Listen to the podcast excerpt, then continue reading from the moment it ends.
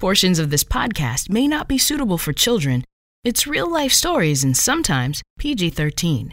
If you want to lift yourself up, lift up someone else. Booker T. Washington. You're listening to the Think Twice TV podcast. Hear true life stories, catch good vibes, and be inspired by engaging messages. On this show, we'll think twice about life, faith, and just what could be possible when the two are united. Broadcasting from the beautiful Great Lakes state of Pure, Michigan, here's your host, Dan Henderson.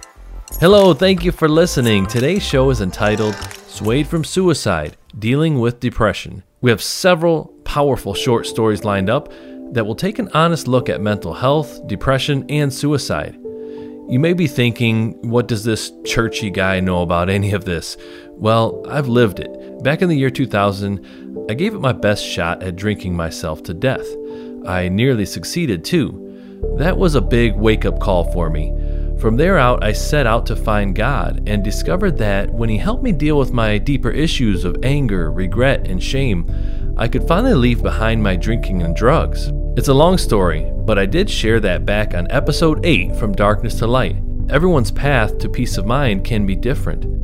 I do know that if Jesus is in our hearts and our minds, we have more than a fighting chance at this thing called life. Now let's get right into our first story now. 10 years ago, looking from the outside in, I probably didn't seem like the type of person who would want to kill myself. I was pretty well liked. I was a strong athlete. I picked up on stuff pretty quickly, and I was always smiling and laughing. Um, really, that's what you saw from the outside, though. On the inside, I was hurting. I was helpless. I was hopeless. And what I thought at the time I thought that I was fighting something all by myself, which was the mental demons in my head of depression and anxiety. On February 7th, 2007, um, I really let the demons get to me, and my whole life I've believed in God, but um, you know, I kind of just believed. I didn't always just let Him into my life like I have now, and February 7th, I had planned to kill myself. That whole week, I didn't have any signs to anybody. I didn't tell anybody about it. And honestly, I thought I probably was the only one in the world that um, felt like I wanted to take my life. So that week, I wrote some suicide notes. Um, I planned everything to a T. I knew my parents were going to be gone. So I got in my car, I went home. I had left the suicide notes in my car um, so nobody would find them, and I put them on my bed that night. And I remember specifically um, leaving my room spotless. so they would have a place to remember me, and I never wanted to hurt anybody, my family or my friends, but I just couldn't do life anymore. So I left the notes on my bed, and I remember looking back at my bed with notes, and I remember really thinking that I didn't want to die. It was just, I didn't know how to cope with everything that was going on in my life at that time, and you know, nothing extreme was happening. It was just there was so many things going on in my head that I didn't know how to cope or how to take on by myself. So after I left the notes, I knew there was no turning back, and my plan was to speed up to a point where I could jerk my car and completely flip it in hopes to die off of impact. Um, that was my plan, and that wasn't God's plan. But numerous times I found myself jerking the steering wheel and then redirecting myself back straight. But the demons kept fighting in my head, and I remember really stiffing the gas pedal and hitting 80 miles an hour, 90, 100. And once I hit 110, I swerved the wheel. And the next thing I knew, I was flying through a fence. Um, and the next thing I knew, really, my world just went dark. Um, luckily, there was a truck driver behind me who saw everything, and he came out and found me laying face up in a ditch, and I was five yards away from the Nebraska Platte River. And I just remember waking up absolutely livid. Um, I was livid because I failed, and I knew that I was still alive, and I was so mad and in shock and in so much pain that I couldn't move. And he was talking to me, but I wasn't talking back. And I was sitting in the emergency room hospital bed, and that's when I woke up again, and I was surrounded by my immediate family. That probably was one of the most shameful moments of my life. And I felt so ashamed and so embarrassed. And at that time, I still was so mad that I failed. And what I thought February 7th, um, I thought that was my darkest day. I think February 8th in the morning might have been even darker. Everything from there, though, it's just like the light started to shine in after that moment. But they told me 50 yards in front of my wreck scene was a little yellow sign that said, Trust Jesus. And kind of just at that moment, I knew that's what I was supposed to be doing and that I was supposed to be there. And I really have no idea how I survived it after looking at pictures of my car because my whole entire car was smashed in except for the driver's seat. And just to have landed just five yards away from the Platte River, um, I just feel like God had to have been holding me that whole entire time. Um, and He was. From then on, I've really just been trusting Jesus with my life. I still battle, and the difference is, is I know how to cope and I know how to beat it. And the number one thing that I've done is I've just prayed to God. I knew that I couldn't do it anymore, and I knew there had to be something bigger to life than still having all these demons in my head. Passing those over to God and asking Him to take the anxieties, the worries, even when there's good times and there are bad times, um, I give them to Him. I had been living with a cover up story. Um, in the society, it's not talked about much suicide or mental illness, depression, anxiety. I think people think it's not normal, that they're not supposed to feel that way. Um, and really, in my mind, it's okay to not feel okay, but it's definitely not good when you're not talking to somebody about it. And I'm definitely not the only one that's fighting these and coping and trying to beat them. There are a lot of people doing this. And when I finally let God in on that and took the cover up of my car accident, being swerving for a deer, a lot of things and a lot of light just started to shine in and for all that time too, I have never forgiven myself for what I did. And I knew that right after my wreck and after asking God to forgive me, I knew He forgave me, but I hadn't forgave myself. It wasn't until about six or seven months ago when um, I finally forgave myself, and it honestly was like a breath of fresh air. And I can't say how much I just have to go on every day with just relying on God. And for the first time in 10 years, I went back to my wreck scene last night and was trying to look for the Trust Jesus sign, and I couldn't find it. And I think that goes a lot to say about life, too. A lot of times we go through life and we're waiting for God to show us a sign, or maybe He's not acting in our life like we want Him to, but He's got a plan. And even though we are not seeing him maybe as active as we want to, um, he's really got a plan and he's trying to work it through you. You just have to wait and just keep praying that he guides you through everything and directs your footpaths and everything. And whether you're fighting anxiety or depression or any kind of mental illness, grief, anything, just know that God has your hand and trust Jesus, and I'm living proof that anybody can get through anything. You trust Jesus. You're listening to the Think Twice TV podcast. Come see us at thinktwicetv.com.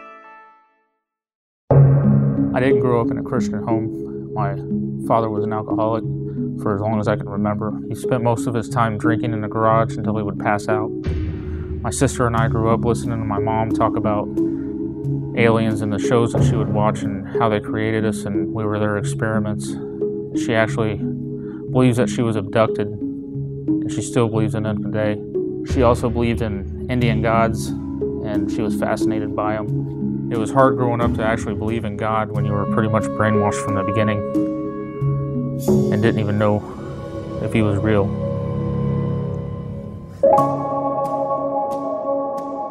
Growing up, I had issues with my anger. I was very short tempered. I could lose my temper very easily. Wasn't very good in school. I was in trouble a lot for fighting, for bullying people, making fun of people. When I was 14 years old, I got hooked into the punk rock scene. I started playing in bands. I started drinking. I started smoking. Grew up hating people who would talk to me about God, hating Christians. I would argue with them, try to damage their beliefs. When I was 16 years old, my parents sent me to a psychiatrist for my anger and for my depression. I was put on antidepressants. I was always told by my parents and by friends that I wouldn't make it, that I would either end up going to prison or I'd end up dying young. In 2001, I ended up marrying Amy, my wife, and I was still struggling with my anger. It was getting worse. I wish I wish I could say that I never took it out on her, but I did. I abused her verbally, emotionally, and physically. We got a phone call at our house one night, and I picked up the phone. Later, I found out it was Pastor Brian, and he was inviting us to the Christmas reel to reel. And when I answered the phone and he told me that, I was really close to hanging up the phone. I wanted to hang up the phone because I knew what it was for when he when he announced the church and everything but something inside me said, don't hang it up, give it to Amy. And she came back in and said, I got us tickets to the Christmas Reel to Reel. And I ended up going. A week or so after we came to the Christmas program, Amy told me that a pastor was coming to our house. It was Pastor Brian. He was coming over to explain more about the church. He took me through the way of the Master and through the Ten Commandments. And of course, I failed it. I remember saying a prayer. It was January 6, 2007. I said that prayer but I didn't mean it. I said it for my own selfish reasons to get people to leave me alone. I just didn't mean it when I said it. I, it didn't matter to me. I started reading my Bible and I didn't understand it. I remember reading it and it just nothing made sense to me. But I would try. I started reading in John, and the more and more I read, the more it started making sense, and the more convicted I started actually getting. Amy had left town and went to Illinois. And while she was gone, my anger and my depression was getting worse and I was losing it. I could feel that I was losing it, crying hysterically. It started getting worse and worse. I remember in my head, I just started telling myself, just end it. Just let it go. Just just kill yourself, get it over with, nobody will care. And it would go over and over again. And I remember fighting it, I remember pulling at my hair, crying hysterically, I remember hitting myself in the head. And I just I just wanted it to stop, but it wouldn't stop. And then it just happened. I remember I was just done. I was broken. I couldn't take it anymore. And I just dropped. And I just cried out to God. I confessed everything to Him. I confessed every sin I could think of that day, everything from the past to the present. And I just started laying it all out there. I confessed that Christ was Lord, and I just gave myself to Him that day. It was like something just let go of me. Life, it was over. That was the day that I was reborn. That was the day that I picked up my cross and I started my walk. That was the day of my salvation. I'm not saying that after that everything got better, but I had a sense of peace about everything. I knew that He was with me. Things started making more sense to me in the Bible. I was praying, I just felt a connection between me and God that I had never felt before. Since then, I've been freed of pornography. I, I quit drinking. I quit smoking. My anger subsided. I just know He's with me. I know He's there. Every step that I take, I can just feel Him there.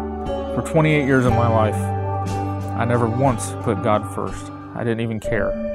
I willingly and knowingly spit on God's law. I was justified by my faith in Christ, that He was born of a virgin, that He lived a perfect life, that He bore my sin upon the cross, that He died for me and rose again three days later to take the sting of death away from me.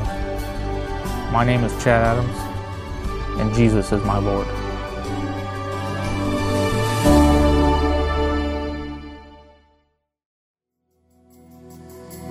Share the experience of our incredible true life stories at thinktwicetv.com forward slash our stories.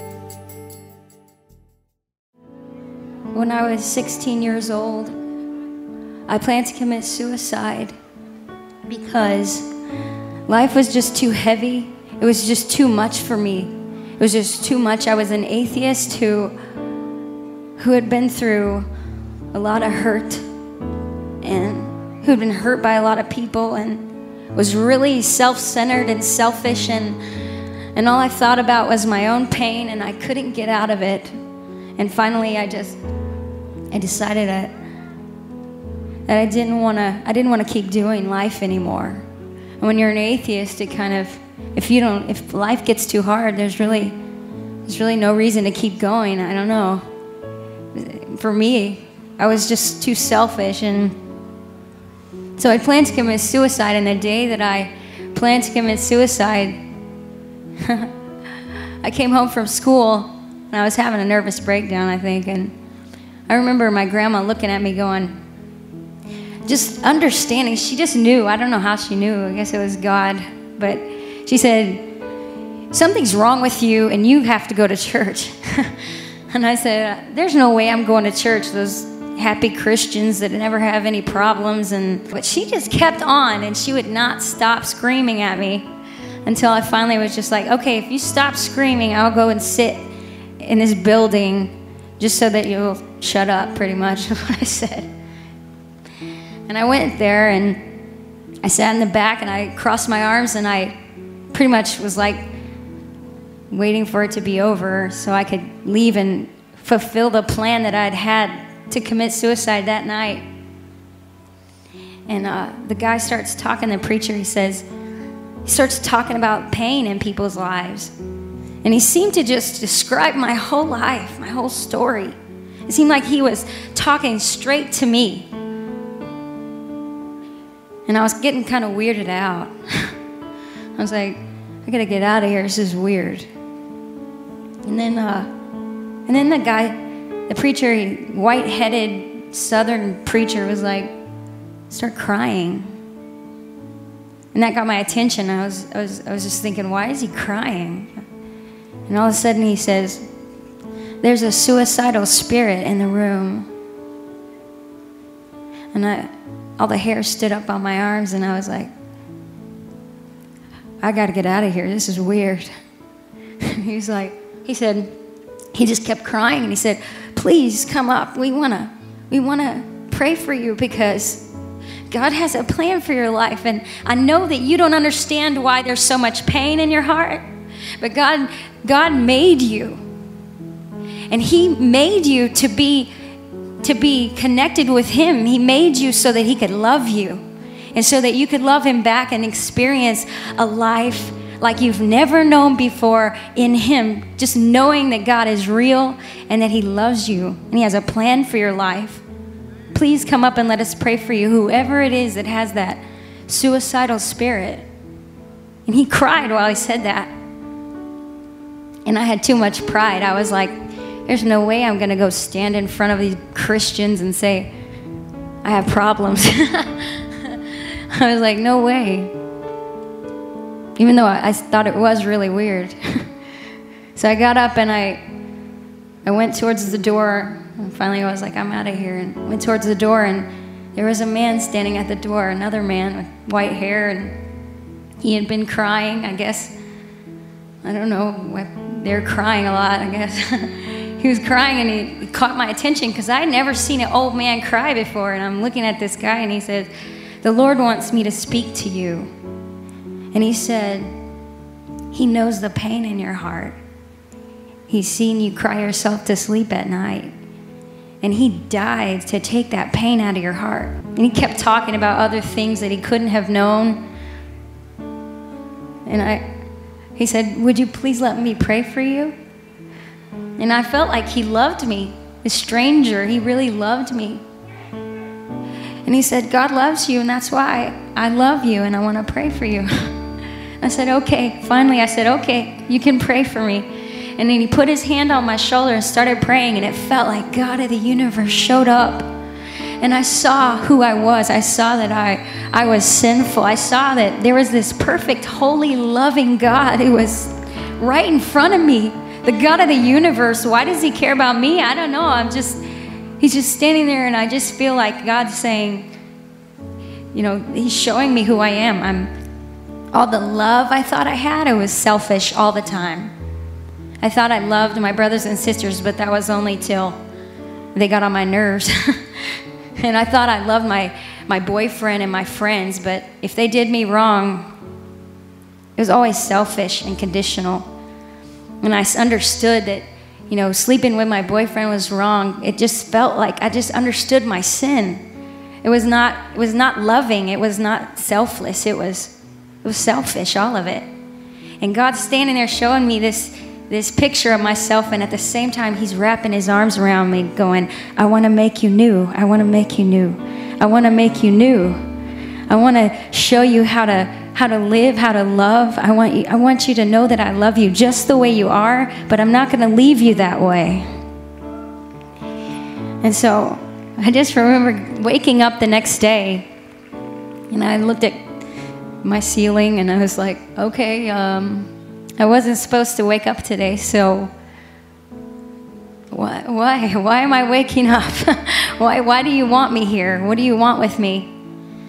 And my whole life has been an adventure since then. Life, hope, and truth for Generation Now. This is hashtag gospel. Relevant, inspiring, and straight to the point. The gospel and what it means for us. It starts early on that outrage, that searing sense that things are far from fair. And the more we live, the more we feel it. Some situations are small enough that anger feels petty. Others are so enormously unjust that we wonder how the sun still rises. At our core, we long for justice. And it makes sense because the Bible says God is a God of justice. The irony is that this innate sense of justice we share with God is the very thing that condemns and separates us from Him. If God is perfectly just, knows all, sees all, down to the true intent of our hearts, then He cannot overlook our sin and corruption. His justice renders us all guilty. But there is another attribute of God the Bible also speaks of His mercy. Mercy that is abundant mercy that is over all that He has made, mercies that never come to an end. One of the most beautiful complexities of God is that He is both just and merciful. And that means that we have hope. This is the gospel. Hashtag gospel. View each message as an amazing animated video at hashtaggospel.com. That's H A S H T A G gospel.com.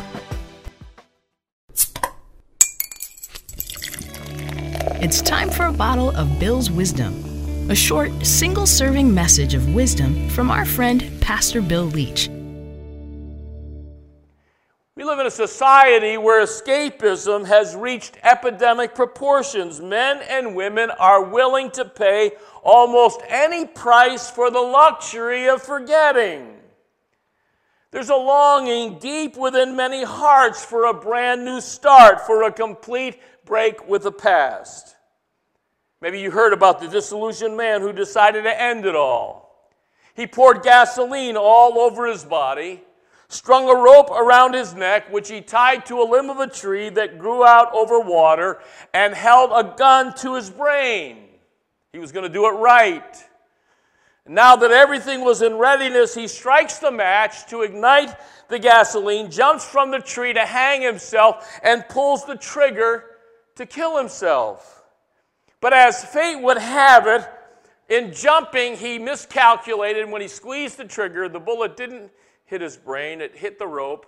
It cut the rope. He fell into the water. It put out the fire. And he testified if he wouldn't have been a strong swimmer, he'd have surely drowned. Escape. Loss of memory. So many people want to forget the past that haunts them. The beautiful thing is that we can forget.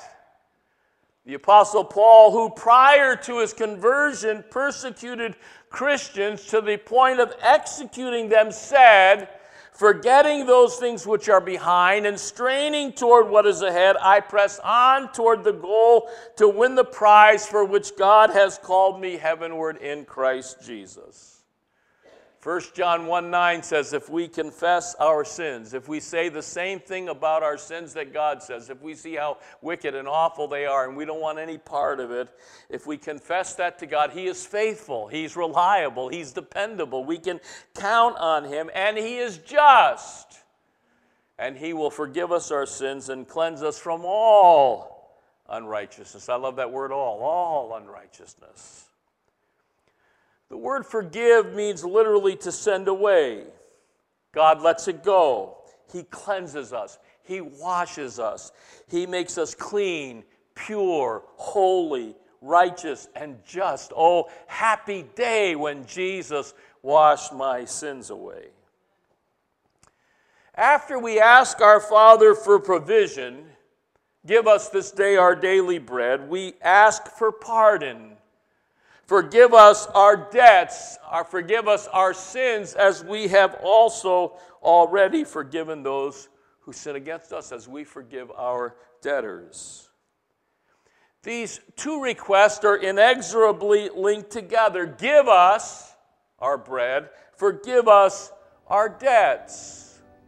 I don't have any problem remembering to pray for my daily bread. My stomach rumbles, and I know I'm hungry fact, often I think I'm hungry when I'm not really hungry, and yet uh, can sense that. But I can easily forget to pray, to pray for pardon. And so when I think of hunger, I ought to think about forgiveness. Because God forgives us, I forgive. I am part of a forgiven fellowship. Knowing God's forgiveness gives me the opportunity and the motivation to forgive others. It's not an option, it's mandatory. The following is a true story that I found in a book called The Survival Club. A young man who was fraught with mental illness could not shake the voices in his head to kill himself. He struggled to fight it off, but eventually he relented and he jumped the guardrail of San Francisco's Golden Gate Bridge. After jumping, he immediately realized what a horrible mistake he'd made. In the seven seconds that it takes to hit the surface, he said a prayer God, I don't want to die. I'm sorry. He then attempted to throw his head backward. However, experts say the velocity and the angle that he was traveling head first, it would be impossible. Instead, a gust of wind pushed him and rotated his body back to a feet first 45 degree seated position. Upon impact, his body was horribly broken, but miraculously, he didn't die. Although he didn't die, he was then submerged 80 feet underwater. In his condition, he had to fight with all his strength to reach the surface. Just as he thought he wouldn't make it, he broke the surface gasping for air. If things had not already been bad enough, he then found himself caught in the vicious five way current of the Bay Bridge Channel. Barely treading water, about to give up, he felt a large sea animal poke him. He thought it was a shark and was terrified to have made it this far only to be eaten by sharks. In terror, he cried out to God again, only to be poked continually. After several more pokes, he finally noticed that it wasn't a shark, it was a sea lion. It was prodding him out of the violent currents over to where the Coast Guard could pull him to safety. Today, he helps others with mental illness, and he admits that he still battles depression from time to time, but he enjoys the peace and stability of a loving God. Listen to Galatians 5:22 and 23 from the Bible. The fruit of the Spirit is love, joy, peace, patience, kindness, goodness, faithfulness, gentleness, and self-control. You know, I'm here to tell you that this list is a promise from God. When we open up to His Holy Spirit, those attributes are available to us through Jesus Christ, and we no longer have to do life alone. Lastly, if you or someone you know is struggling with suicide, try out this phone number. It's the National Suicide Hotline 1 800 273 TALK. It's important to share how you're feeling with someone that you trust. The world needs you, and God promises to be close to the brokenhearted. If this episode helped you, go back and listen to episode 12 Redemption of a Renegade. My friend Daniel tells his story about his attempted suicide and how God saved him and pulled him away from that. Thanks for listening. We'll catch you next time. Thank you for listening to the Think Twice TV podcast. Come see us at thinktwicetv.com. Find original videos, true life stories, and content to help you grow your faith at thinktwicetv.com. This project is sponsored by Media Messengers Evangelistic Association, revealing the love and power of God through media. MediaMessengers.org. If you like the show, follow us on social media.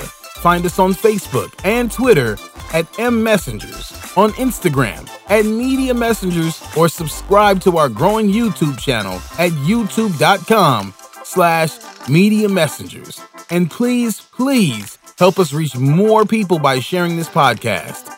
Lastly, check the show notes for links and resources. God bless.